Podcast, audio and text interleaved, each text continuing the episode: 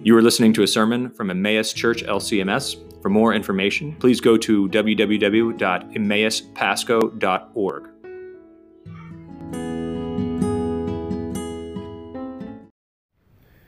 Grace, mercy, and peace be to you from God our Father and our Lord and our Savior Jesus Christ. I invite you to be seated and to take out your, your sermon notes for today.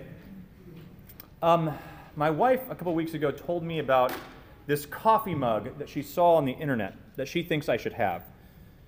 And it said, Hold my coffee while I overthink this. And I mentioned to her that I had seen a similar t shirt on a pastor at a pastor's camp that probably was given to him by his wife. So it seems that this might be a running problem with us as pastors. Now, it's, it's true, of course, that it's possible to overthink things. Though I suspect that what we mean by overthinking really has to do more with thinking poorly or thinking unclearly than it does with thinking too much. But when it comes to matters of faith, the accusation of overthinking takes an interesting and important shift.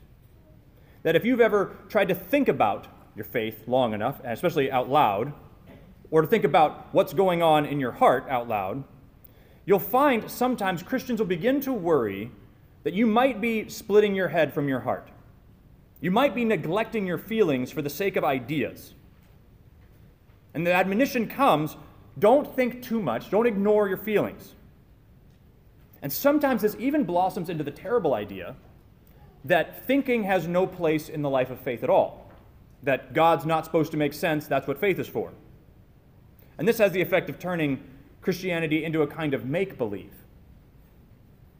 But there's this common idea that Christians should be careful not to split their head from their hearts. Now, in the last three weeks, we've been going through a variety of common ideas that, that lead us into anxiety by pointing us at ourselves instead of pointing us at Jesus. Now, the fear of overthinking probably, it may not create anxiety for you as much as the others might have, but they result at least, or often, in making us not very good thinkers, especially not very good thinkers about our feelings and about what's going on in our heart. Now, I summed up this whole series a few weeks ago by saying that the, everything we're saying in the next five weeks is boils down to stop looking at your heart and start looking at Jesus. And that's a summary. It's a crude summary. And it works as well as it goes, but it might have been more precise. What I should have said, perhaps, is stop looking for God in your heart and start looking at Jesus. Because I don't want you to not look at your hearts. There are actually some important things going on in there, things that you need to know about, things you need to be aware of, like your feelings, your ideas, your intuitions. And if we're going to be Christians, that means we're going to live lives of repentance. And repentance means that we do not ignore our feelings, nor that we, nor that we close down our thoughts, but that our thinking welcomes feeling. So today we're going to talk about why you don't need to worry about splitting your head from your heart but instead how our thinking welcomes feeling. And I want to start by pointing out the irony of the idea that you could split your head from your heart. There's, a, there's an assumption built in there that you think with your head and you feel with your heart, right? And what's ironic about this is that this division is not even possible to state in biblical Hebrew. In the Bible, there's only one word for the thing that goes into, in biblical Hebrew, there's only one word for the thing that, that goes on in your inner life, the word lave which is translated heart. And in the Bible, you think and you feel in the same place, the heart. It's the center of the human life, inner life. The book of Proverbs has loads to say about it, and one of the things I'm going to ask you to do in your notes this week is to actually use your concordance in the back of your study Bible and do a little study of what Proverbs has to say about your heart. Because there's many, many aspects to it. The heart is where you, well, you learn God's word. You write God's word on your heart. It's something you must guard. But it's also the place where you can desire a woman. It's the place where, where evil people make evil plans. It's where anxiety can weigh you down. It's where you are, are alone with yourself. You, your, your heart is, is inaccessible to anyone else, it's secret. And sometimes it's so mysterious you don't even know what's going on in there. But except God does. God knows, Proverbs says, what goes on in people's hearts, and he judges people according to the secret thoughts of their hearts. So the heart is one unified catch all word for the inner human life in the Old Testament. And in fact, it's kind of fun. when you, when you go into uh, the ESV and you look at some English translations, say of Psalm 7, where it says that God tests the heart and the mind, in Hebrew, the word there is not brain. There's no Hebrew word for brain, it's kidneys. God tests your heart and your kidneys. Now, when Greek came along, it gave a few words for mind, but this never resulted in the idea that somehow mind and heart were against one another or split from one another. Jesus, in the New Testament, when he's, uh, th- he, he thinks like a good representative of the Old Testament tradition, and he responds to the Pharisees who are, who are thinking in their minds evil thoughts about him, and he says, Why do you think evil in your hearts? Because the heart is where you think. You can't split the two apart because they are the same thing in the biblical mind. You think and you feel in the same place. And that means it's pretty important for us to know what's going on in our hearts. Because that's where God judges. He judges the secret thoughts of, the heart, and that's the source of our moral life. Jesus speaks for the tradition when he says, Out of the abundance of the heart, the mouth speaks. The good person out of his good treasure brings forth good, and the evil person out of his evil treasure brings forth evil. So the heart is the source and center of our moral life, and it, it's important that we understand it and we know about it. So we're going to start today by thinking a little bit about the human heart and what Scripture has to teach us about it. The first thing we need to realize is that the human heart has the law of God written on it. The law of God. We, we talked about this last week that the law of God is ultimately boils down to love the Lord your God with all your heart, soul, mind, and strength, and love your neighbor as yourself. And this is a part of every human heart in history. Paul says this in Romans 2 when the Gentiles, who do not have the revealed Torah, they do by nature what the Torah requires, they are a law unto themselves. They're a Torah unto themselves, even though they do not have the revealed law. They show that the work of the law is written on their hearts. Written on your hearts. Every human being, Christian, non Christian, has a basic sense of right and wrong, of fairness and unfairness, of decency and indecency. There is truth to be discerned in every human heart, ancient echoes of that good and just and merciful will of God that He inscribed on every human person. And we learned last week that this will is called God's moral will. It's what He created us to do, it's what He wants us to do. Love the Lord your God with all your heart, mind, and strength, and love your neighbor as yourself. But, of course, the reality is that we don't all do this, right? And Paul actually continues that this law written on our hearts actually serves only to expose how hypocritical we are. He, he goes on in the next verse they, the Gentiles, show that the work of law is written on their heart, while their conscience also bears witness, and their conflicting thoughts accuse and even excuse them. That is, we all have a sense of fairness that we like to apply to ourselves, but not to others. We might cut someone off and we give ourselves the benefit of the doubt, oh, I was just being careless. But when someone cuts us off, death. See, we have this moral sense, but this moral sense serves to show us that we actually use it to serve ourselves. Our hearts were programmed to love God with all our hearts and love our neighbor as ourselves, but instead, we love ourselves with all our hearts, and we love our neighbors when convenient. Thus, where the heart, where the law is written, has become corrupted by sin. Corrupted by sin, and, and since it is corrupted by sin, it becomes the source of all other sins. The heart is the source of desire, of feeling, of belief, of action, of speech. And that means it's the source of all corrupt and evil desiring and feeling and acting and speaking and, and thinking. And this means that fundamentally our hearts cannot be trusted.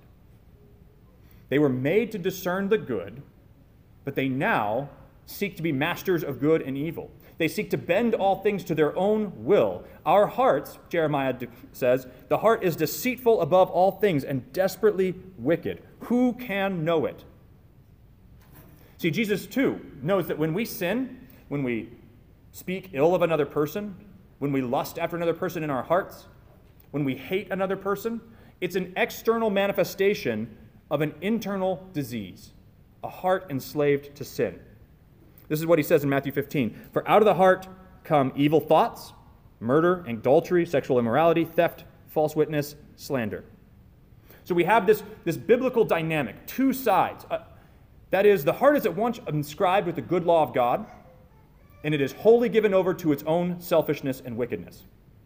This gives it immense dignity, rivaled only by its great propensity for harm. Our thoughts and our feelings and our actions and those things we see out in the world, they are never so evil that they're impossible for us to understand because we share this common humanity. But they're never so good that they could rectify the problem, that they all spring from a selfish source.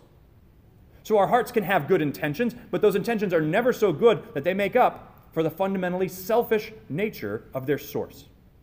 And this is why the gospel is tremendously good news. Because Jesus is not subject to our hearts.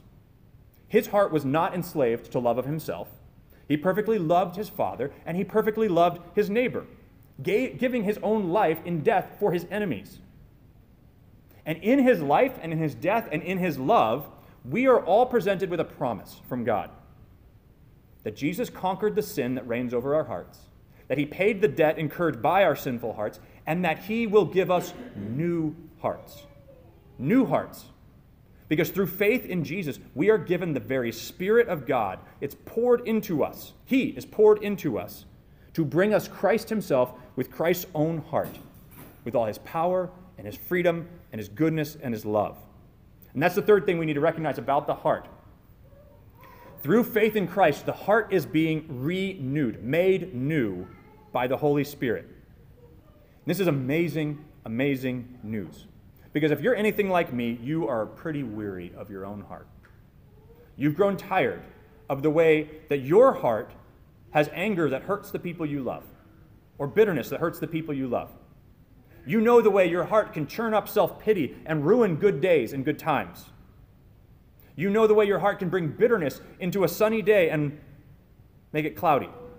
Or the way insecurity can poison friendships and make you think paranoid thoughts that other people are against you when they've done nothing of the sort because your heart feels insecure.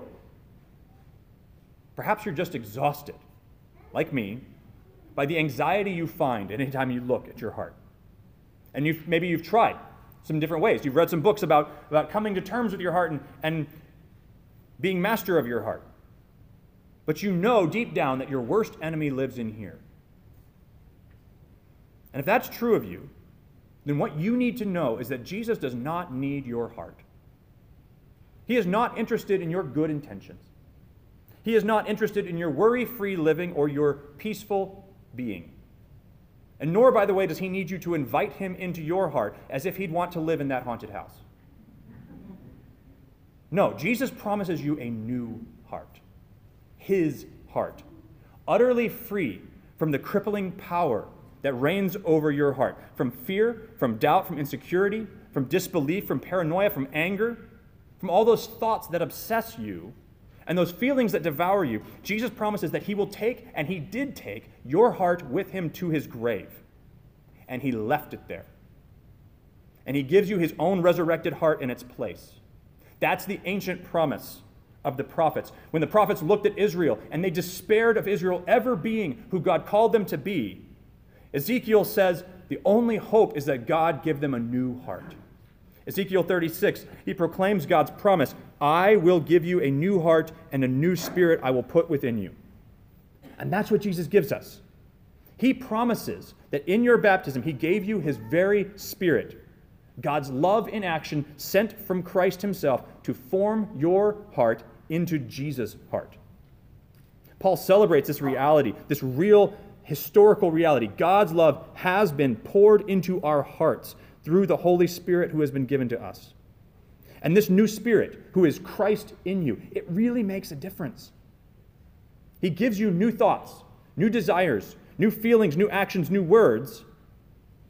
The Bible calls them good fruit, good works that come from your heart, not in order to make your heart right, but because Christ has already made your heart right and given you his own, because he buried you and raised you with himself. As we put it a few weeks ago from Ephesians, you are his workmanship, created anew in Christ Jesus for good works.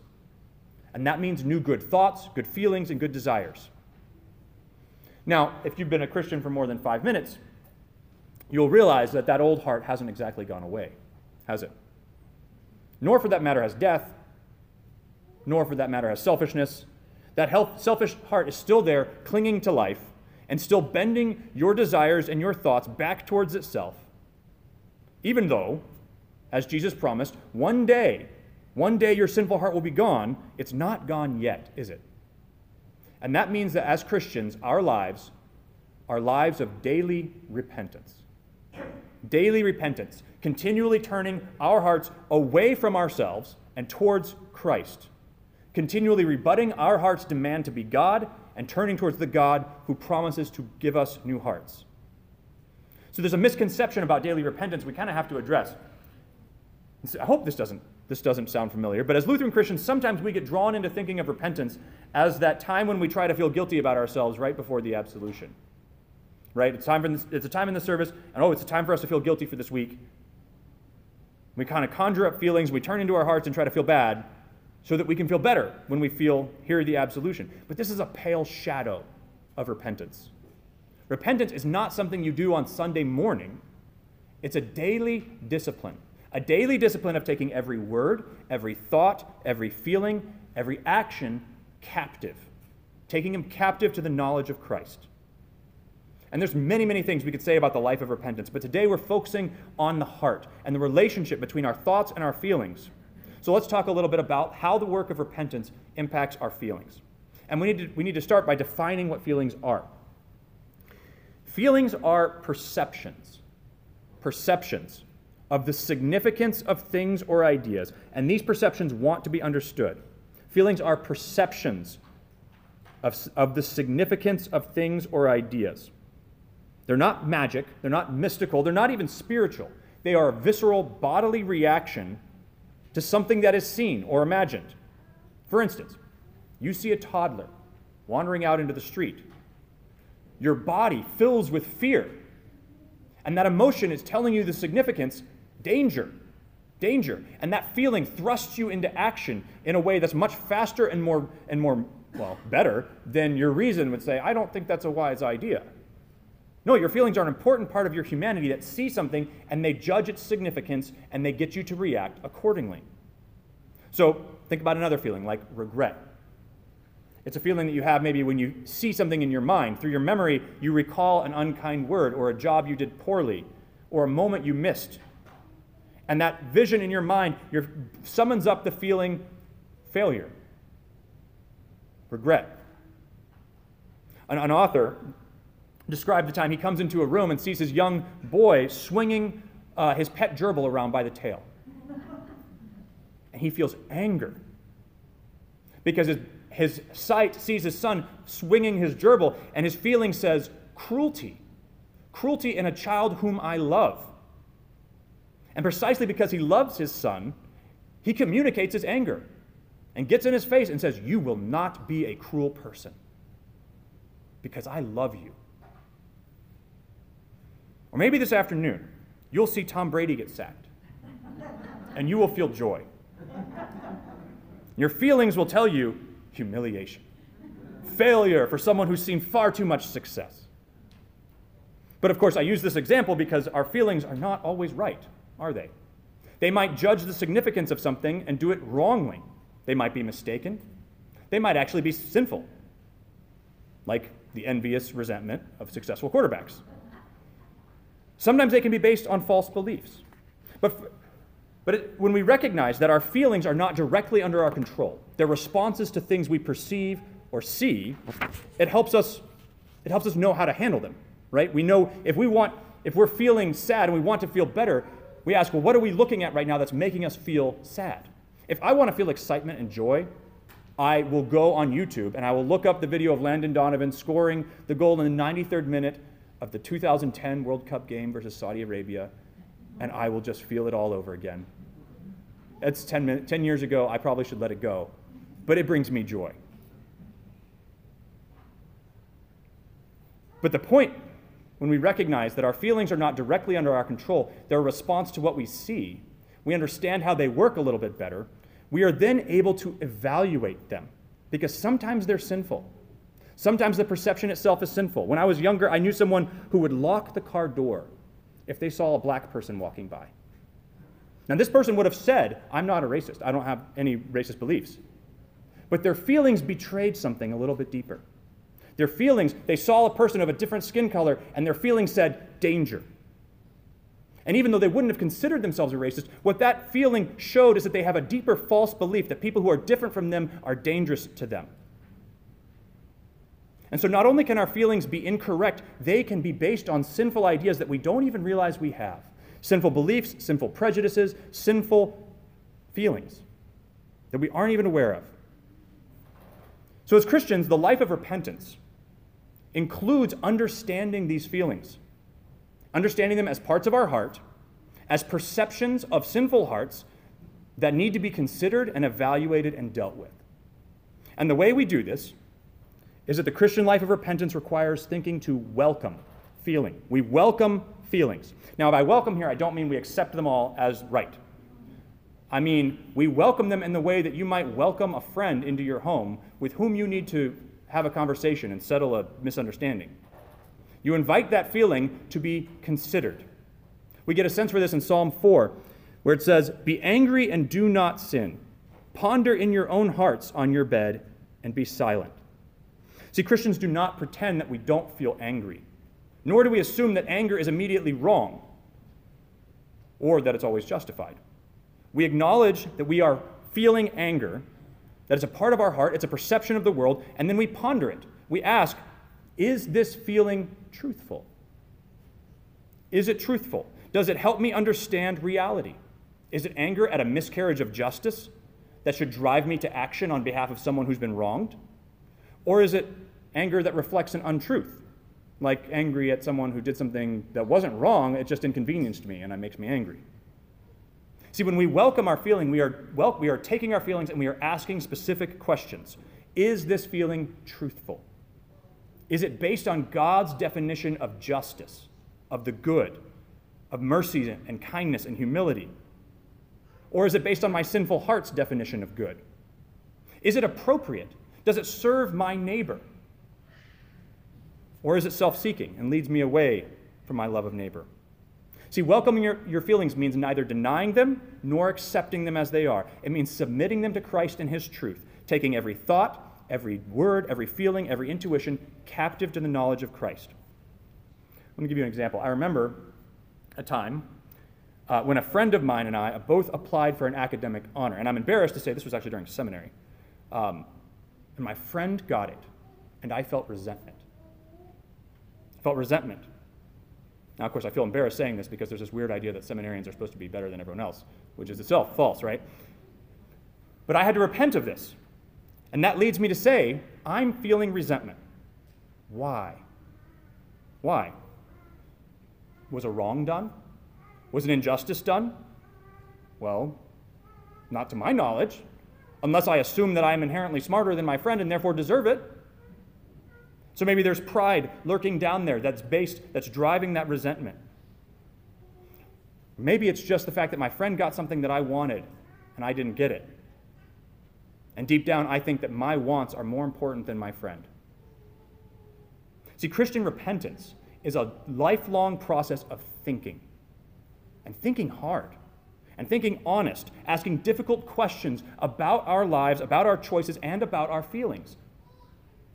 And we can do this because we know Jesus didn't die for perfect people, but he died for scoundrels like us. And we can pursue repentance and we can think long and hard about our hearts and our feelings and our beliefs and our habits because we know that through repentance we are learning to love our neighbors. That's actually what the life of repentance is all about. It's not about earning God points. You already have all your God points, Jesus gave them to you. Repentance is about learning to love your neighbor. Because when you think long and hard about our hearts, not only do we recognize sinful beliefs and prejudices and selfishness, we begin to recognize patterns, patterns of our heart. We begin to recognize habits, habits of hurt. Maybe you notice that you have a feeling of worry, and you begin to welcome it. And I have this feeling of worry, and you notice it arises every time we're talking about money. Every time I, money comes into conversation, I feel worry and you think about your worry, and you realize, well, I have more than enough money to get along with. but I actually really struggle to share it because I'm worried that I won't have enough. I'm worried that God won't actually provide for me. And so that's kept me from giving when I should have, when I knew there was a need and I knew I could meet it. See, when you've done this and you've realized underneath this worry is a lack of trust and greed, you have something really, really valuable. You have self knowledge. Self knowledge. You've done some hard, deep thinking, and you have something tremendously valuable. You have self knowledge that will help you love your neighbor. Because growth in self knowledge is growth in your ability to love your neighbor. It's growth in your ability to protect your neighbor from yourself. Ecclesiastes 7 points this out in, in its own way. He says, Do not take to heart all the things that people say. Your heart knows that many times you yourself have cursed others. See, self knowledge is really, really important, but not for you, for your neighbor. It's a powerful tool for shielding them from your own flaws and faults because when you know them, you're quicker to identify when those feelings come out and you're better at stopping it. You become also more compassionate towards others who share the same flaws because you know it. You know that you have those same ruts in your heart as well. So, thinking about your heart, it gives you a self knowledge so that you can live loving your neighbor. Because the truth is, and this, this brings us to the difficult truth, is that growth in Christ likeness, sanctification as we like to call it, real, meaningful discipleship, it is not a journey of discovery of how awesome you are. Quite the opposite.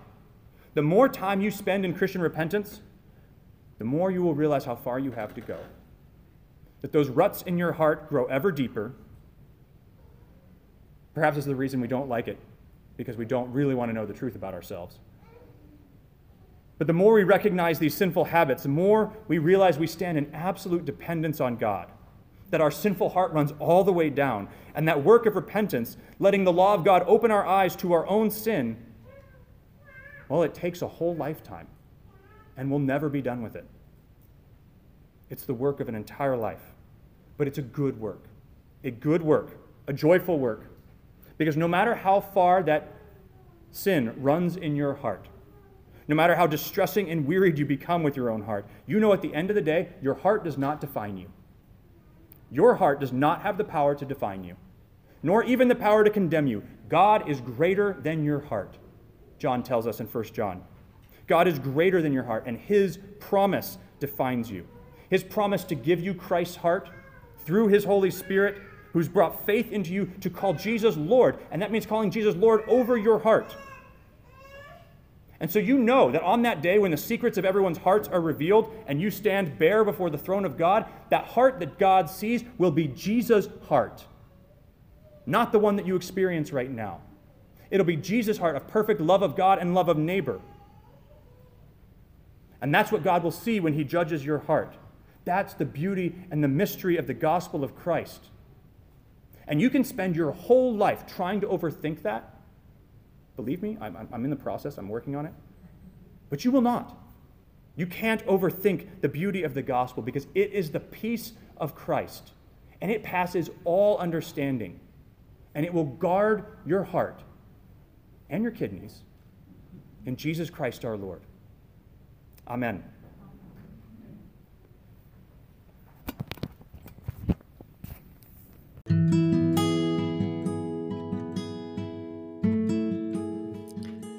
This has been a message from Emmaus Church LCMS. We thank you for listening and invite you to find out more by visiting our website at www.emmauspasco.org. That's www.emmauspasco.org.